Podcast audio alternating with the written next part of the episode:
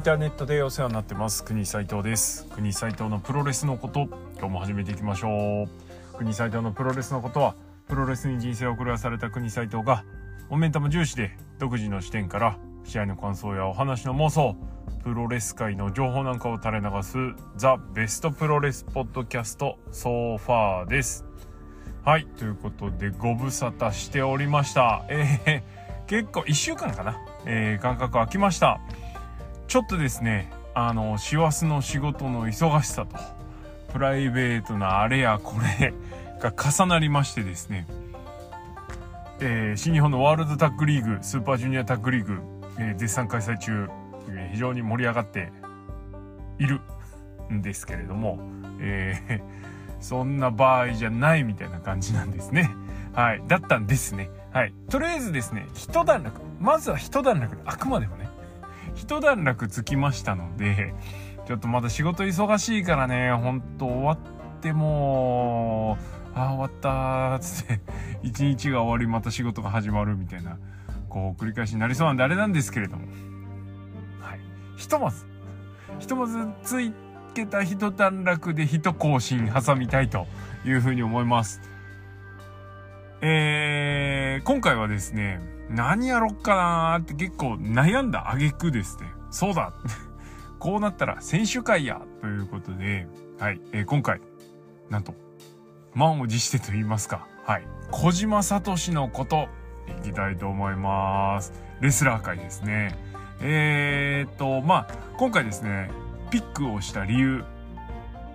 まず、えー、2022年ですね。もう今年も残り、残すところあと1ヶ月切っております。2022年ですね、プロレス界で話題になった人が誰かなというふうに考えた時に、グニサイと目を閉じてパッと一番最初に思い浮かんだの、なんと小島聡でした。この人が今年、あのー、話題を振りまいたりとか、えー、それから、まあ、主にグニサイトはノア、新日本。だいぶノアにね、寄ってますけど、今は。えー、ノア中心で見てると、やっぱりね、この人かなっていうふうに思います。はい。えー、パッと思い浮かんだ人、お特集するのが一番かなということで、小島聡の、小島聡のこと、いきたいと思います。ちなみにこの小島聡ですね、えー、年内、まだですね、えー、参戦予定、当然ノアですけれども、参戦予定がありまして、えー、3試合あるうち、残り3試合ですね、予定されてる3試合のうち全てシングルマッチとなります。えー、12.18新木場、えー、矢野安高戦。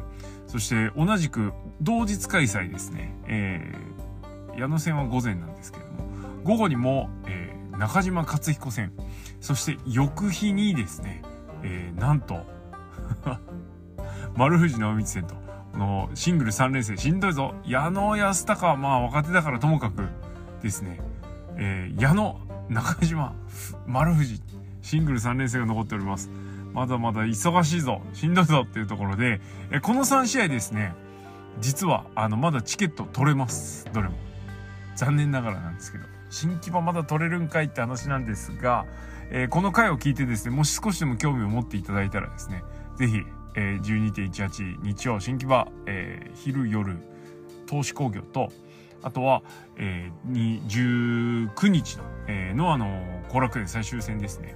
もしよかったら、えー、チェックしてみてください。はい、えー、ではですね、行きましょうか。あ、ちょっと待ってね。合図もあるから合図も試合あんのかな？ノアの。そこではさすがにシングルじゃないですね。えー、12.14、えー、福島会津文化センターでも、えー、小島聡参参戦します。はい。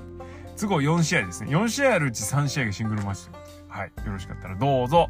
ということで、小島聡のこと、行ってみようまずは、えー、プロフィール。えー、183センチ、そっから？こっからですよ。はい、183センチ108キロということでね。183はないかな？わかんないけど。はい。でも108キロ、あのもう見るからにレスラーという体してますし、やっぱね、剛腕の名の通り、その腕のぶっとさはね、凄まじいものがやっぱありますね。年齢、1970年9月14日生まれの52歳。えー、デビューは1991年7月16日ということで、キャリア31年目を迎えております得意技、えー、新日本公式からだとラリアットダイビングエルボーまあ、言っちゃうとバカ野郎ですね。えー、こじこじカッター、CCD と書いてあります。ここで CCD が入ってるのがちょっとツボなんですけどね、個人的には。あんま出さないのに入るんだみたいな感じですけれども、これがですね、ノアの公式だと、ウエスタンラリアット、そしてダイビングエルボーをこじこじ買ったとなっております。え CCD は削除されているという形ですね。これどういう取り計らいなんでしょうね。それからノアだと、えー、ウエスタンラリアットっていう表記になるんですね。これがちょっとポイント高いなと思います。えー、新日だとね、ラリアットってだけ。剛腕ラリアットでもないです。ちなみに剛腕の剛はね、あの、塩崎剛の剛腕は、まさに、あの、塩崎剛の剛の字ですね。小島聡の剛は、なんだ、草薙剛の剛。剛。はい。えー、ちょっと固めのイメージがある方の剛ですね。はい。金剛の剛って言っとこうか。金剛じゃねえけど。はい。えー、の剛腕です。覚えておいてください。え、キャリアちょっと軽くね、え、触れておきましょう。1991年新日本プロレスでデビューします。その後2002年まで所属しておりまして、え、2002年に、え、全日本プロレスへ移籍します。で、えー、1994年にはですね、ヤングライオン杯優勝したりとかしてます。えー、その後、全日移籍してからは3冠取ったり、IWGP 取ったり、えー、しまして、で全日本を2010年に退団してます、えー、退団した年に新日本の G1 クライマックス参戦しまして G1 制覇。そして、えー、IWGP 体感もしてるという感じですね、えー、2010年から11年はフリーで新日本に参戦という形。で2011年に、えー、新日本プロレスに再入団ということになりました。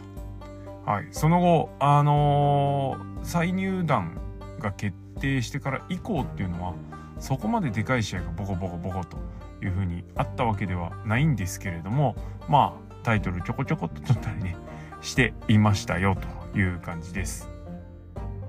タイトル歴がすごいねこうやって改めて見るとグレートレスラーだったんだなっていうふうに思います IWGP2 回 IWGP タッグ7回7回で中西と1回あと全部天山っていうねすごいですねえー、これ忘れてる人多いですね。俺も振り返ってみてびっくりしましたけど。ネバー6人タク2回。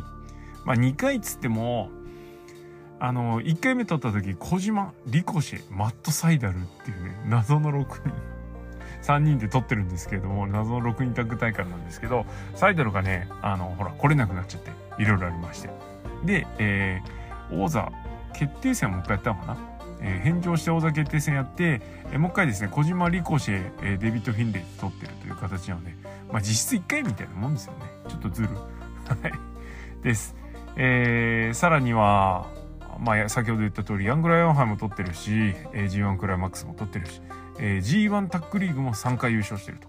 武藤1回、天山2回。まあ、天山とばっかりになっちゃうね。はい。です。えー、新日本では、えー、その他のタイトルとしては、NWA 世界ヘビー、まあ、この当時はね、もう権威的なものは失墜してますけれども、ベルトの形はまさにあの頃の NWA ですから、はい。で、ギャラクシーエクスプレス、NWA チャンピオンっつったら、ギャラクシーエクスプレスでの入場が固定なんですけど、個人はこれでは入んなかったですね。ロブコンウェイから取っております。さらには NWA タッグもね、えー、天5寺で取ったりしてます。はい。新日本でのタイトルはこんな感じ。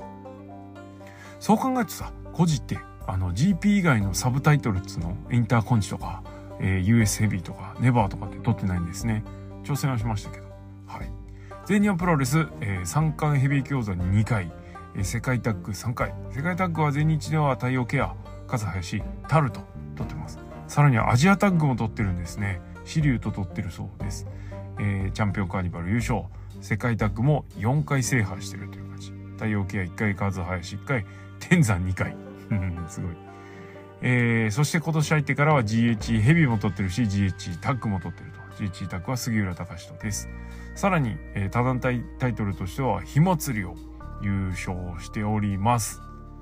えー、ざーっとまとめるとですね、94年ヤングライオン杯優勝。95、96は特に何もなく、あ、まあ遠征してたのか。で、96年に帰ってきたのかな。えー、天山に追いつけ、追い越せって感じでやってたけど、なかなかね、背中見えなかったですね。はい。えー、97年には G1 タッグと GP タッグと、えー、99年 GP タッグ2000年 GP タッグ2001年 G1 タッグ2002年最強タッグ2003年チャンピオンカーニバル最強タッグ火祭り。2005年 IWGP あ三冠のタイミングとチェックしてねえや。やべ。2006年最強タッグ。2008年 G1 タッグ最強タッグ。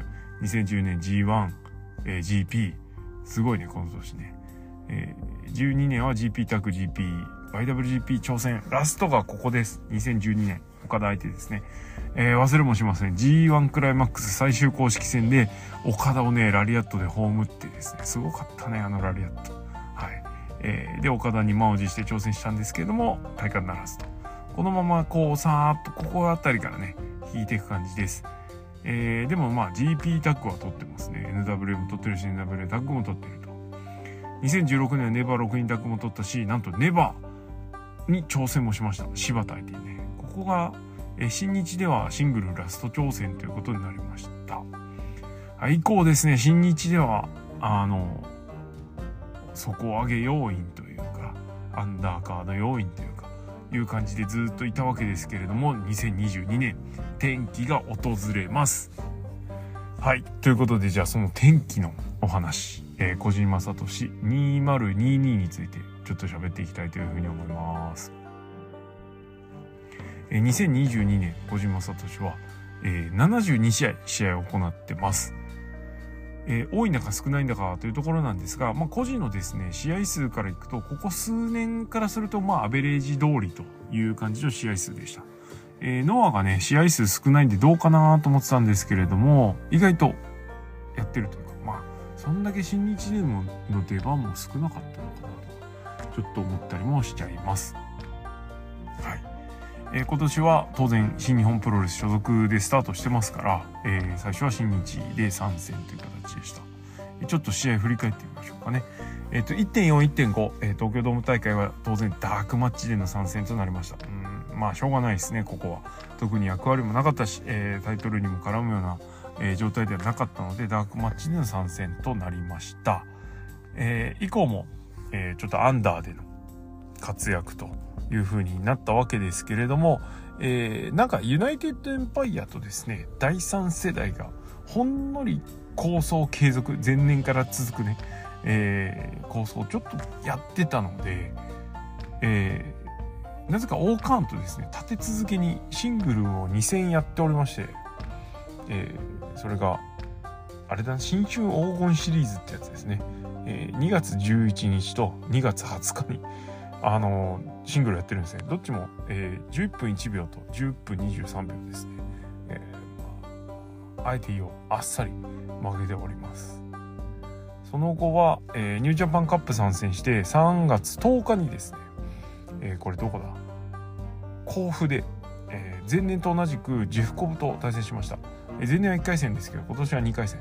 今年は2回戦からのシード扱いでしたけれども、えー、2年連続同じ相手とっていう感じですね。意外とこの小島コブ戦、えー、 good match of the year にね、ついつい上げたくなるぐらい、こう、綺麗にはまるいい試合ですね。はい。えー、まあ、ここも当然負けちゃいますという感じでした。まあ、その後はアンダーでですね、特に、あの、重要なテーマもなくという感じだったんですけれども、えー、天気がここで来ますね。4.30ノアの両国に史上最大の X として参戦しました。X 発表があって史上最大の X という煽りもありました。かなりですね、あの、期待値を高める煽り V もあったので、誰なんだという風になってました。まあ、この日ですね、国斎藤は試合開始前にですね、なぜか両国国技館の周辺でですね、柴田勝頼にですね、を見かけたりしてですね、色めき立ちましたね。いや、これどうなるノアの X マジかとなったんですけれども、蓋を開けてみたら、小島聡。いや、この時はですよ、正直言ってそこまでドカーンとはなんなかったですよね。うわー、工事来た、すげーとはなんなかったです。まあまあ、大物っちゃ大物だし、えー、あれなんですけれども、えー、もう初っ端からですね、ノアの T シャツ着てきましたね。スワ入団かという感じの状態でしたが、まあ一応まだ入団はしないという感じでした。えー、査定マッチというわけではないんですが、5.5の後楽園で、え稲村良樹とのシングルマッチを行いまして、まあ、あ、この両国のカードは一応言っとくか。えーと、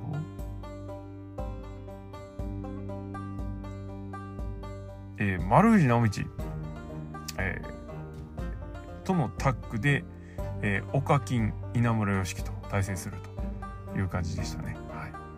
えー、まあ、な、脈絡ないでしょ。で、まあ、この日ね、あの、X として参戦して、メインイベントで、あの、塩崎豪と清宮海斗が GH 王座決定戦をやって、勝った塩崎豪に小島聡が、えー、挑戦表明をするという流れになってました。まあ、以降ですね、えー、先ほど言った稲村戦まで、えー、2回、えー、かな後楽園ホール大会挟んで、3発目の後楽園で稲村とシングルをやると。この試合8分21秒、えー、驚くほどあっさりとって言ってしまうとあれですけどね、はい。えー、稲村を、倒して小島聡剛というのを印象付けました。以降もですね塩崎コートの前哨戦が続きます、えー、何回か試合を見ましたがやはり驚きなのは驚きだったのは新日本プロレスにいた時と比べて役割が与えられてるという意味でも、生き生きとしてたと。いうことが一つそれから新日本プロレス時代に、やはり小島聡に正直そこまで乗り切ってなかった。まあもともとそこまで言うほど好きなレスラーではなかったのであれなんですけれども、えまあ、あれだけの体を持って、それからあれだけの、なんだろうな、フィジカルコンディションを誇っているのにもかかわらず、えー、やはり新日本プロレス 式と言いますか、ちょっと当たりがそんなに強くなかったんですね。ところがノアに来てからですね、衝撃ですよ。え、こんなにチョップ強かったっけ？こんなにエルボー強かったっけ？というぐらいですね、硬くですね、えー、ノアに入ってから入れるようになりました。やっぱね、鍛えてるところに思いっきりぶつけ、技をぶつけるっていうのはプロレスの醍醐味だし、プロレス各あるべしだと、国さんとは常日頃から思っているので、えー、そういう中でこういう小島聡の姿をねガンガン入れるガンガンできる小島聡が見られたということはちょっと嬉しかったし一気にね「わっ小島いいじゃん」ってなりますよねそれはね。なんだここまでやれるんだったらだったら小島強いんじゃないの？強く見られるんじゃないの？っていうふうになりました。はい、えー、そして6.7、えー、曽谷学戦ここ結構熱かったですねあのー、塩崎豪戦前の最後のね、型の時みたいな感じではあったんですけども、それも良かったし、えー、小島も良かったと。えー、小島のね、ラリアット相打ちして、勝つやつ、あの、手をね、横に伸ばして、俺の勝ち、食らったやつ倒れちゃう。あれいいっすね。あれがね、めちゃめちゃ生えた試合でしたね、このソヤ戦は。はい。そして、満を持して迎えた、えー、6.12ですね。えー、サイバーファイトフェスティバルのメインイベント。いや、いわゆるサイバーファイトの合同工芸ですよ。ノア、DDT、東京女子。この日のね、メインを飾る試合。いやここで新日本プロレスから来てる人、勝たすかっていう疑問も正直ありました。だがしかし、なんとですよ。21分11秒、小島聡が、えー、ゴンアンのレッド違う。えー、継承ウエスタンラリアットで、えー、塩崎を破って新チャンピオンとなって なんとサイバーファイトフェスティバルを締めるという大事件がありました。ちなみにこの時はねあの非常に盛り上がっておりましてこのプゴトでも、えー、超土級のノアオタ兼塩崎号ファンとして名高いですね。荒木美音さんをですね呼んで荒木美音さんって言っちゃった。まあいっか別にダメじゃない、えー、ミネペンでねはい、えー、ちょっと企画をやったりしましたね。はい。ポートレート。負けた方がポートレート代出すみたいなやつやったりしました。はい。えー、ということで、これでですね、小島聡なんと GH ヘビー級を体感して、えー、グランドスラムですね。IWGP3 回ヘビー、ノアの GH ヘビー。このですね、三大タイトル、日本プロレス三大タイトルを巻くと、グランドスラムってやつになるんですけども、これを達成しました。結構ですね、まだまだリーチをかけてる方がいまして、鈴木みのるの IWGP、えー、永田裕二の3回ヘビーとか、ね、リーチかかってる人いるんですけれども、えー、なんとノアで武藤敬司に続きグランドスラムを達成する。偉業ですよね本当ね。さっきも言いましたけどタイトル歴めちゃめちゃすごいです。そこに GH ヘビーが加わったという。えー、なんだろう。31年目にしてですね。このノアのタイトルを巻いたわけなんですけれどもなんつうかな。参戦してくれてありがとうございます。なのでタイトルどうぞっていう感じではないっていうのがちょっとポイント高かったですね。まあ、あのこの試合に限らずえ以降の試合もそうなんですけれども小島聡えコンディションはいいんですけれどもやはりね夜年並みというか。ねあの若い選手と、えー、一回り二回り下の選手と比べるとやはりですねスタミナ面とか劣る部分はある。そういう、えー、面を見せながら一生懸命頑張る姿を見せるっていうね。小島聡のファイトぶりというのがなかなか意外や意外というか心を打つというかね、えー、ノアはですね特にベテラン選手がガンガンね、えー、上で頑張っているということもあるんですけれどもあの各この各ベテラン選手がですね、えー、そんな弱みというかねベテランであるゆえの弱み的な部分を見せないスタミナで劣るとかね。中ですね、えー、孤児はそれを全開で見せてくるんですね。そのなんつうかな悲壮感がないというか頑張ってるけどみたいな。やきついみたいな感じでやってるんでこれが意外と心を打つというか面白いというか。面白いってまあいいか。面白いからね、い、いう感じでしたえー、でこのサイバーホワイトフェスでえー、同じくあのこの日にえー、佐々木大輔との一戦を制した剣王が挑戦表明をして、えー、小島聡剣王に向かうという感じです。えー、対立構図は明確ですね。えー、外から来たおじさん対、えー、ノアの剣王という形で、えー、煽ります。でここがですね、非常に、あのー、スイングというか噛み合ってまして、この構想はですね、あの、ベスト構想、2022年ベスト構想と言ってもいいかなというふうに思いますね。剣王と、えー、小島聡。はい。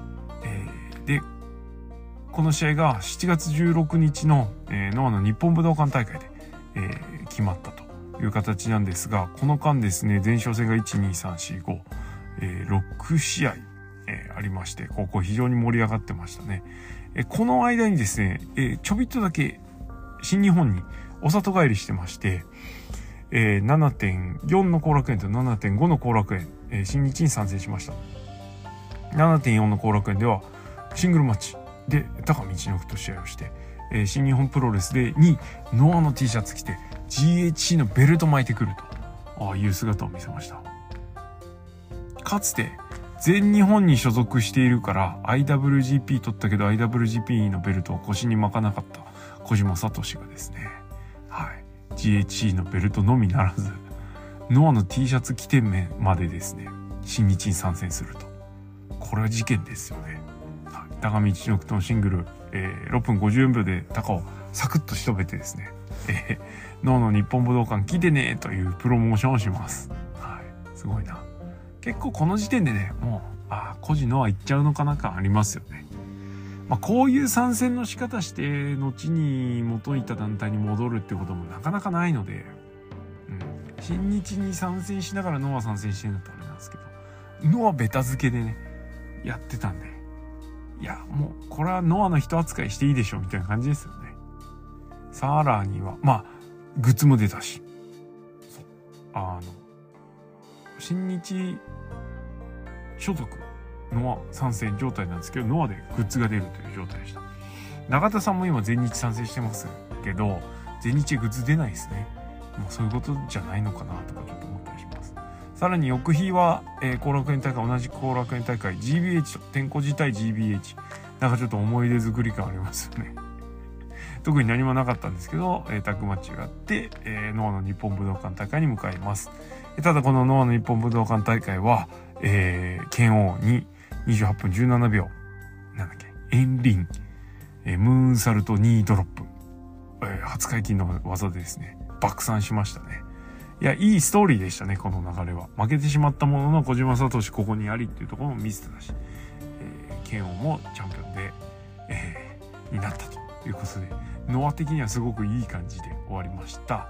はい。えー、その後、えー、夏、8月11日から開幕した、えー、ノアのシングルリーグですね、N1 ビクトリーに参戦します。えー、ここでは、4勝3敗、えー、でした。えー、同リーグ突破ならずという形だったんですけども、4勝は、えー、岡田金也、ジャック・モリス、えー、正木民也、船木正勝に勝ちました。負けたのが杉浦隆、中島克彦、清宮海斗という形なので ちょっとね、これ、満点回答感ありますよね ノアファンの気持ちを魚でさせずにですね、しかもそれなりの成績を収める。チャンピオン、元チャンピオンだし、前チャンピオンだしね。こうやって後から振り返ってみるとよくできてるなという感じですね。はい。えー、まあ、N1 は、えー、ここで予選敗退となったんですけれども、えー、明けての後、えー、楽園大会で、えー、杉浦隆と、えー、タッグチームが、なんと、えー、急に始動します。えー、ぎこちなくですね、えー、始まったんですけれども、まあそのぎこちなさは逆に面白いというか、はい、いう感じで、えー、もう今やで今年のタッグのベストタッグ賞取っちゃうんじゃないのってぐらいタカサトシ指導します。えー、この2人で GH タッグ取りに向かうわけなんですけれども前哨戦ティモシー・サッチャーにはですねなんと16分17秒シングルマッチで負けますね。ティモシー・サッチャー強いって感じです。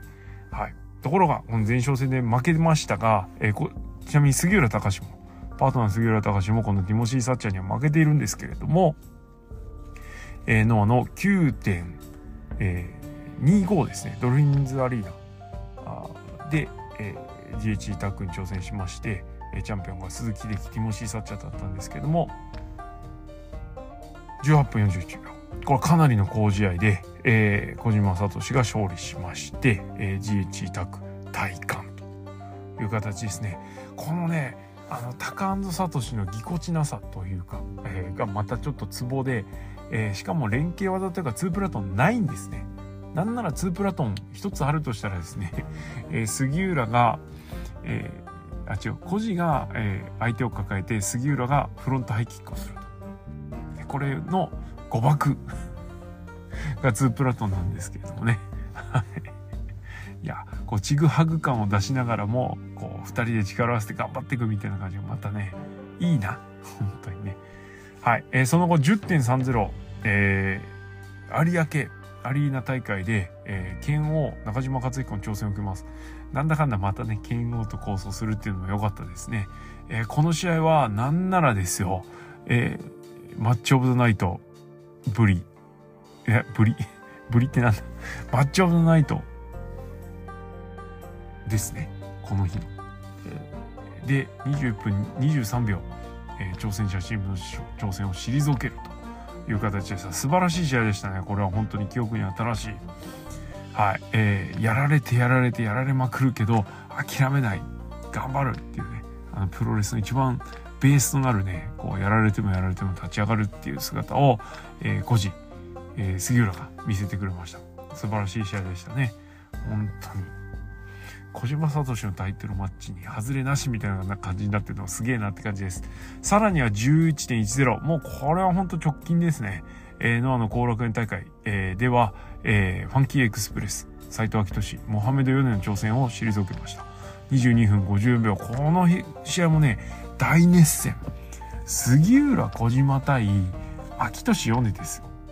まあちょっとしたら、うーんっていう感じだし、あ、ノアそんなんでタイトルマッチやってんの？ってマッチメイクじゃないですか。いや、バカにすんなっていうね。本当に。すごい試合でした。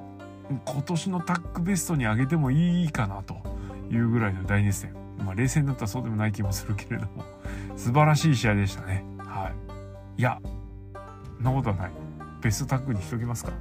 素晴らしい試合を見させていただいて、えー、さらに防衛と。いう形で、えー、このまま、えー、年明けの1.1日本武道館大会に向かうという形になっております。さらにはですね、ドラゲーにも参戦しまして、はい。えー、ドラゲーにも X として参戦。もう X イコール小島聡みたいになってるのがすごいですけど、えー、ストーカー市川じゃなくて、このまま市川と、はい対戦しまして4分22秒ですねあっさり勝利という感じでしたはい。えー、でえっ、ー、とその後は新日のあのなんだ岡田の凱旋試合凱旋工業みたいなのとあとはこの前の、えー、11.23の代々木大会に参戦しまして。はい、という感じで、えー、今日に至るという感じでノアでの活躍ぶりが本当すごいですね。GHE ヘビー GHE タッグ獲得。GHE タッグに至っては、えー、超熱戦で2回も防衛してると、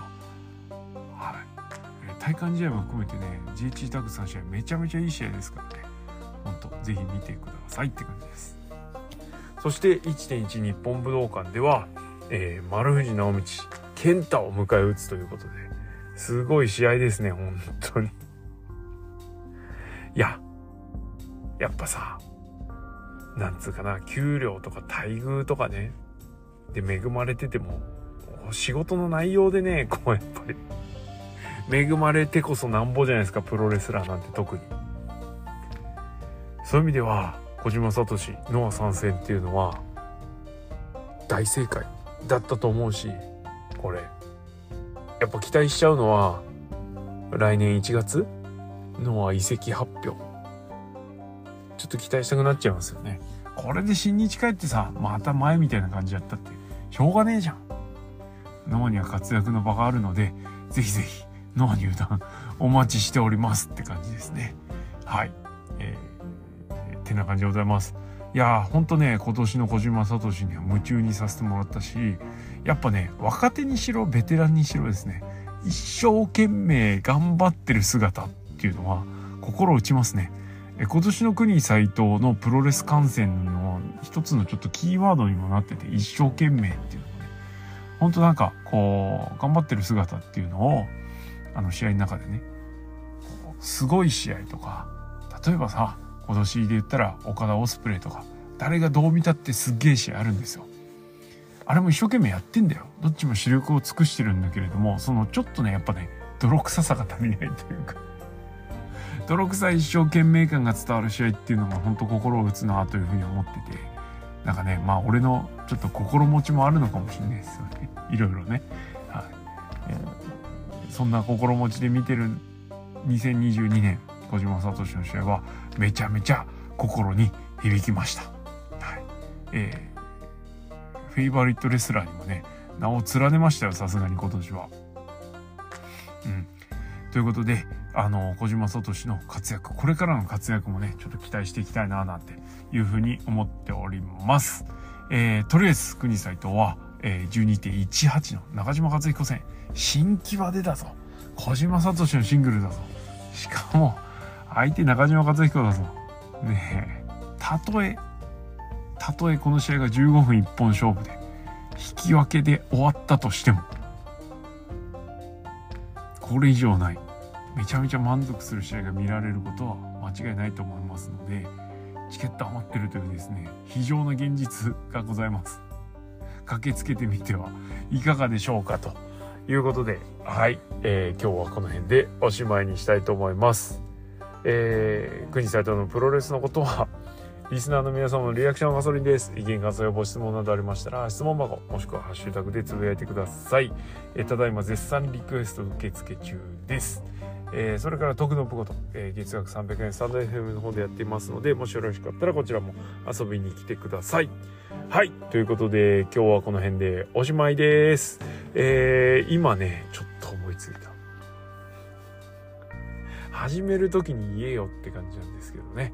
はい、えー、国斎藤のプロレスのこと、今日は小島聡のことでした。行っちゃったぞバカ野郎おしまい。ありがとうございました。